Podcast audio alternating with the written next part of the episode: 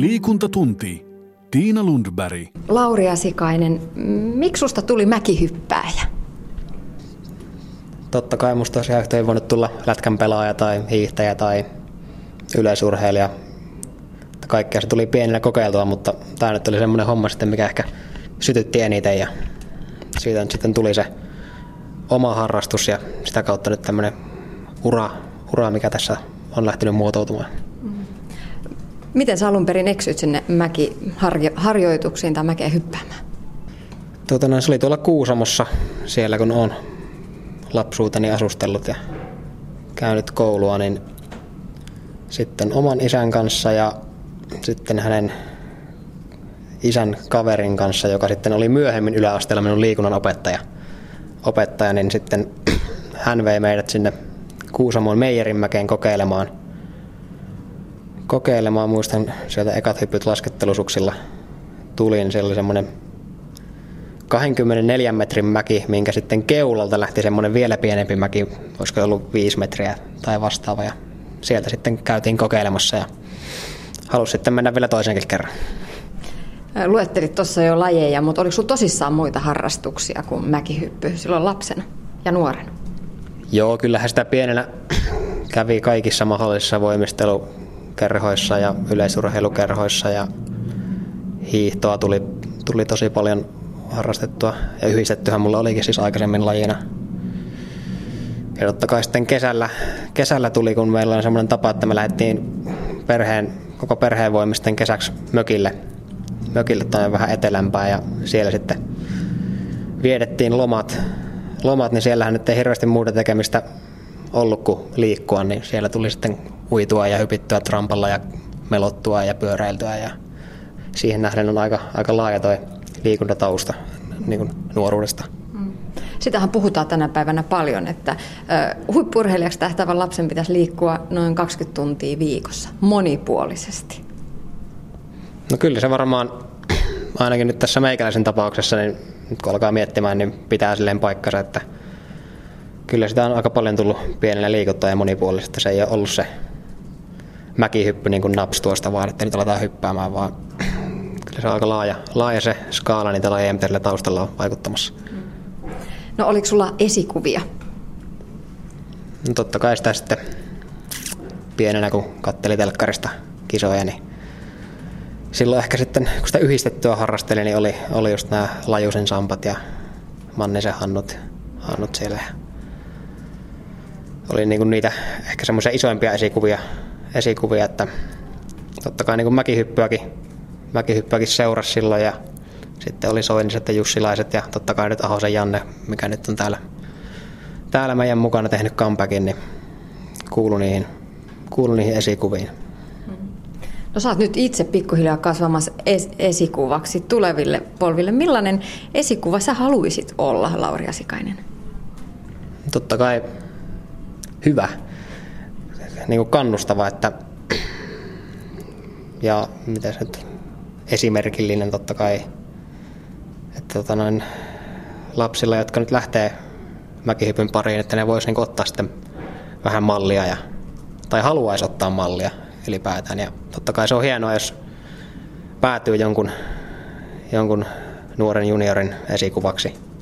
Ja nyt tuossa itse muistuukin mieleen joku telkkarijuttu viime, viime talvena, missä taisi olla joku pikku tyttö, joka sitten kysyttiin esikuvia, niin taisi mainita meikäläisen nimen, niin olin kyllä niin otet, otettu siitä, että voin pitää sitä viime kauden parhaana saavutuksena. No yksi menneiden vuosien esikuva oli Matti Nykänen.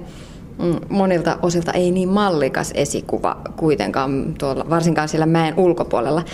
Mitä mieltä sä oot, Lauri Asikainen, että onko se Matin jatkuva lööppielämä langettanut vähän varjoa mäkihypyn ylle, koko lajin ylle? Että tollasia noin mäkimiehet on. Et kukaan äiti ei vielä lastaa mäkeen, ettei vaan joudu sille tielle. No, totta kai tolleen niin lööpien kautta, minkälainen kuva kuva tulee ja sitten kun kuitenkin se on semmoinen aika laajan yleisön tavoittava informaation lähde, niin kuin media, lööpit, kaikki nämä, niin sitten siitä helposti jää se toinen puoli, toinen puoli kokonaan varjoon ja sitten ihmiset vaan niin kuin tiedostaa sen asian, mitä lööpit kirjoittaa. Että ehkä se niin kuin tietyllä tavalla on vähän, vähän ollut semmoinen, semmoinen varjo siinä hommassa. Mutta mäkihypyn parissa kasvaa myös ihan kunnon poikia, kunnon miehiä. Lauri Asikainen, miten esimerkiksi sulla opiskelu on mahtunut mukaan elämään? No, mähän tällä hetkellä olen siis kirjoilla Jyväskylän yliopistossa liikuntapedagogiikkaa. Opiskelen terveisiä sinne vaiheessa, kun sattuu kuuntelemaan. Tota, mutta no nyt sitten tällä hetkellä, kun tämä urheiluura on, ura on tälle hyvin, hyvin pyörähtänyt käyntiin, niin sitten opinnot on vähän jäissä tällä hetkellä. hetkellä että se on se oma ala nyt vähän, vähän semmoista, että se vaatii sitä paikalla olemista siellä, että niitä ei voi oikein oikein sen olla opintoja verkkokursseina suorittaa, kun ne tosiaan liikuntaan liittyy ja vaatii sitä käytännön toimintaa. No opiskelun myötä sä oot miettinyt varmaan sitä uran jälkeistäkin aikaa, vaikka se nyt ei ole ehkä ihan ajankohtaista. Kuinka paljon sulle merkitsee se, että sä oikeasti myös opiskelet ja teet itsellesi uran myös sen urheilun ulkopuolella? Lauri Asikainen. Joo, onhan se totta kai tärkeä, tärkeä homma, että urheilu, urheiluura ei voi oikeastaan jatkua sen pidempään kuin terveys kestää.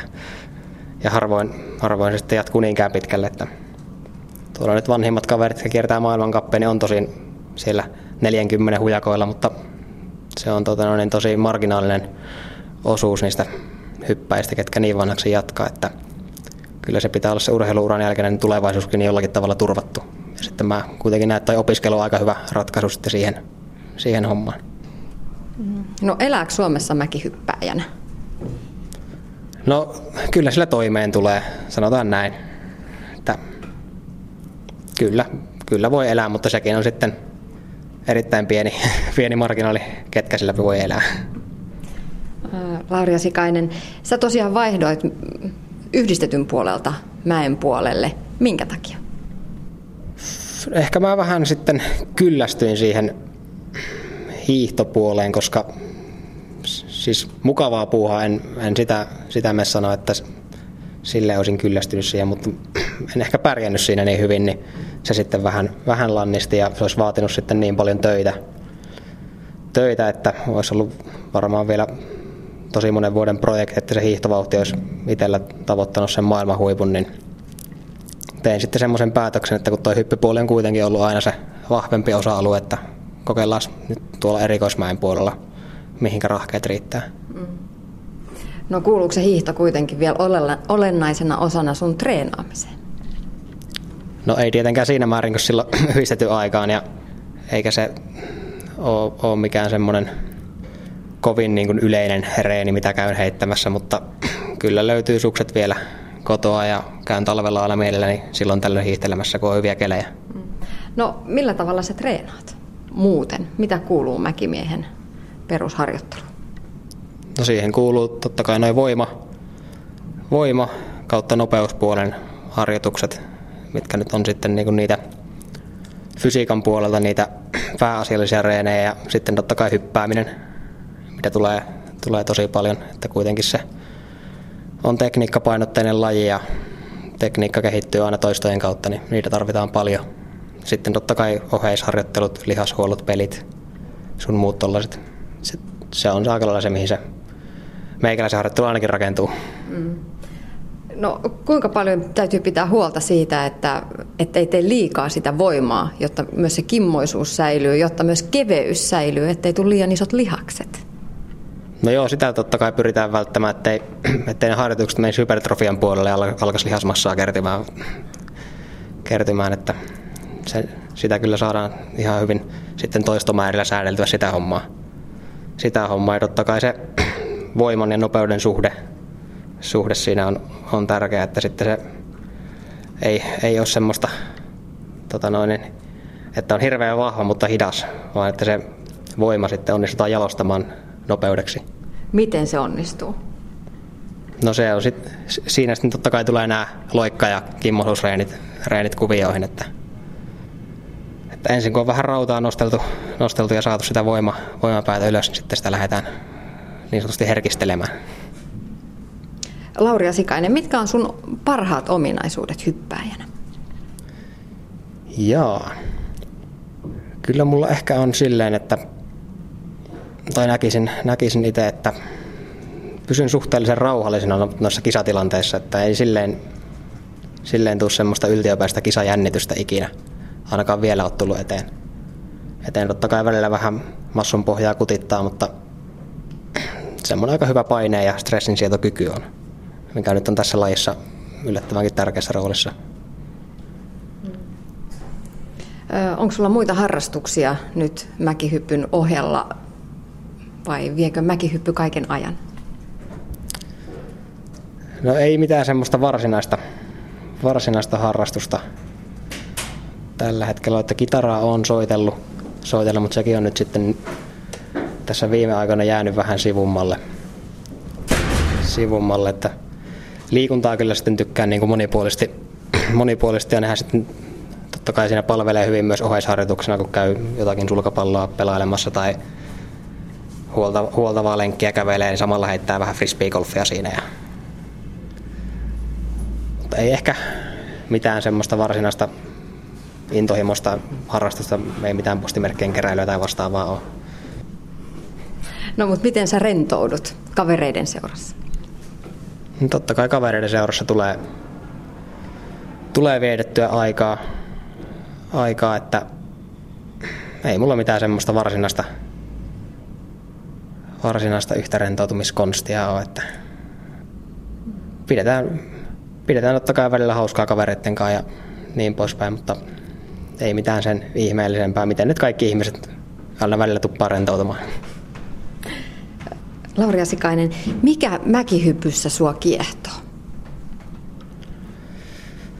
No se on varmaan se vauhti ja totta kai sitten se lentäminen, lentämisen tunne on se, se on mahtava fiilistä, mitä pitemmälle, pitemmälle lentää, niin sen paremmalta se tuntuu.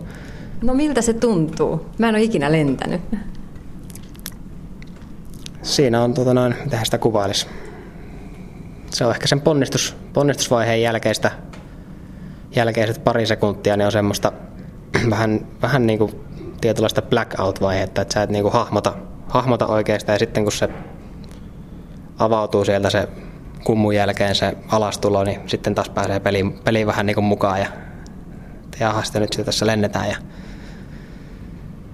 sitten tota noin, siellä ilmassa, ilmassa, kun tuntee sen paineen, paineen siellä suksia alla ja, alla ja tuntee, kun tota noin, niin ilmavirta kannattaa, kannattaa siellä, niin se on kyllä ihan semmoinen mahtavan tuntunen fiilis. Ei sitä oikein voi, voi paremmin kuvailla. Mikä on maailman siistein mäki hypätä? No totta kai nuo lentomäet on ihan omaa luokkaansa. Nyt kun viime talvena pääsi eka kertaa, eka kertaa niistä vetämään, niin kyllä se oli se Planitsa oli se kaikkein säväyttävin. Säväyttävin, että vaikka toi Norjan Viikkersundi onkin isoin mäki, niin se oli yllättävän kesyn tuntunen verrattuna siihen Planitsan mäkeen. Siinä oli vähän semmoista vanhan liiton meininkiä, kun ei ollut ihan niin suorat ladut ja vähän tuuli, tuuliolosuhteet pikkusen kyseenalaiset, niin siinä tuli semmoinen... Pieni pelko kerroin mukaan. Niin, semmoinen pieni, pieni jännitys, jännityskerroin siihen totta, totta mukaan, että se on kyllä... Se oli kyllä hieno, hieno kokemus, vaikka nyt ei vielä, vielä hirveitä, hirveitä mittoisilta päässytkään paukuttelemaan, niin joka tapauksessa. Mutta tunteeko sen eron tosiaan siinä lennossa, että nyt lennetään oikeasti tosi tosi pitkälle siinä lentomäessä? No joo, kyllä se sitten huomaa, kun se vähän lähtee irrottaa siitä, irrottaa siitä alustasta, alustasta että tulee, tulee sellainen tunne, että nyt tämä saattaa vaikka mennäkin, mennäkin tonne vähän pitemmälle. Mm.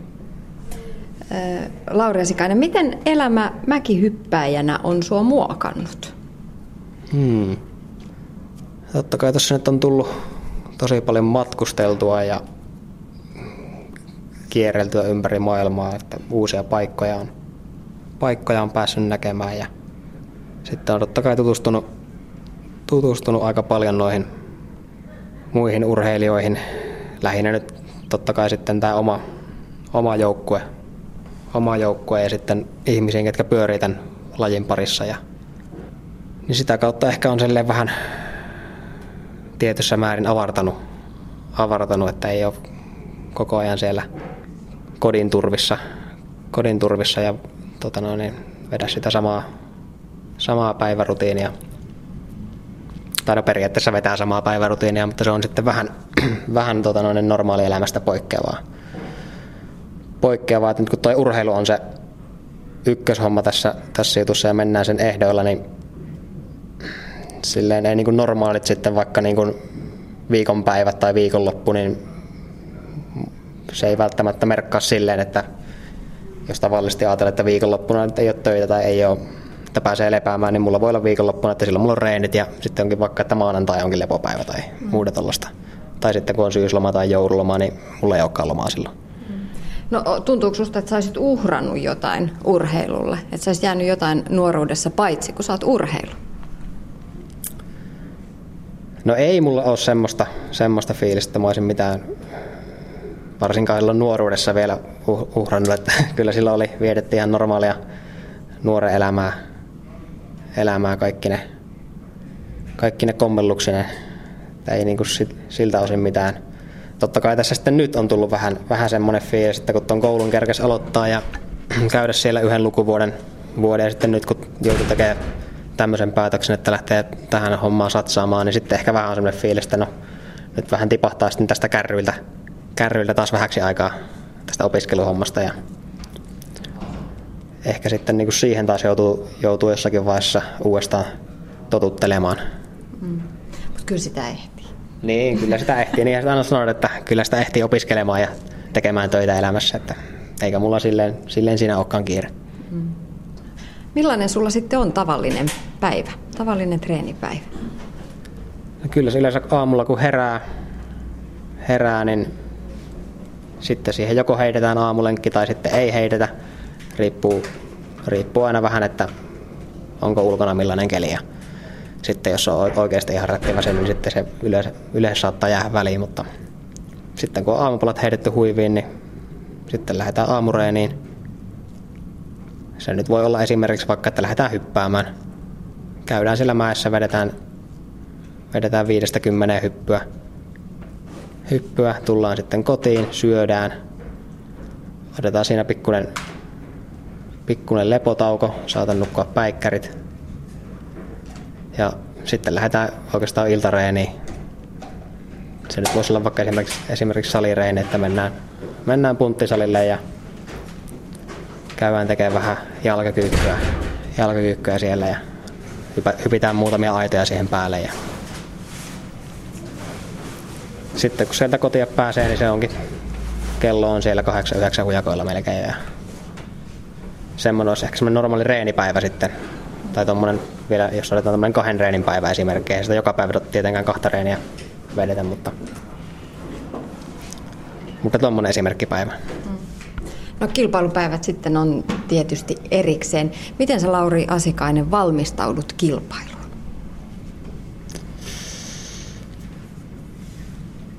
No kyllä, kyllä mä yritän kilpailupäivinä, mä yritän kyllä aina käydä aamulla, aamulla heti ekana kun herääni ulkona. ulkona että se on semmoinen hyvä, hyvä herätys, herätyshomma. Ja nyt tähän, tässä sitten kun vaihdo tähän mäkipuoleen niin verrattuna yhdistyn kilpailuihin, niin No nyt vähän myöhempää, myöhempää aikaan, kun yhdistetyn kilpailut alkoi aina aamulla, aamulla aikaisin, kun siinä oli ne kaksi osuutta, hyppy ja hiihto. Niin nyt sitten kun ollaan siirrytty iltakisoihin, iltakisoihin, niin siinä on sitten vähän enemmän aikaa niin päivällä valmistautua siihen. Niin kyllä siinä sitten tulee, tulee usein käydä tekemään salilla just vähän semmoinen hermottavan, hermottavan tyyppinen reeni. Että tehdään pienillä painoilla, pienillä painoilla nopeita, nopeita lyhyitä sarjoja että saadaan vähän siihen jalkaa aktivaatiota, aktivaatiota että se, että se olisi illalla vähän niin kuin terävämpänä se jalka. Semmoinen on yleensä, yleensä se kisaan valmistautumishomma. Sitten totta kai vielä mäellä, mäellä verryttelyt ennen kisaa ja odotetaan vähän kuivaponkkareita, valmentaja ottaa kopin kiinni käsille. Ja se on semmoinen yleisin, yleisin valmistautuminen. No entä se henkinen puoli? No, ehkä niin kuin silleen mun ei ole tarvinnut sitä hirveästi erikseen miettiä, kun mä en, en silleen niin kuin omasta mielestä ota, ota yleensä mitään turhia paineita niistä kisoista, niin mun ei silleen tarvi alkaa itteeni henkisesti skarppaamaan. Toki siihenkin, siihenkin niin on, on kiinnittänyt huomiota ja niin miettinyt, miettinyt, että miten sitä voisi vois itseään saada semmoiseen henkiseen vireystilaan, että se olisi just silloin sen kilpailuhypyn kohdalla niin huipussaan.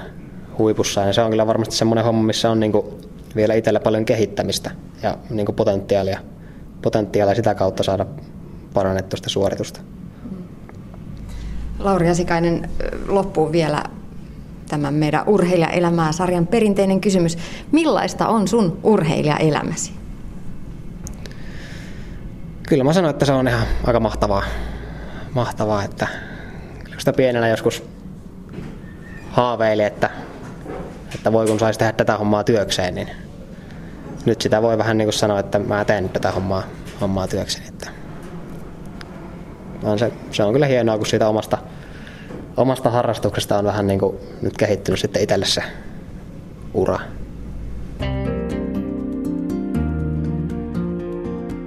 Liikuntatunti. Tiina Lundberg.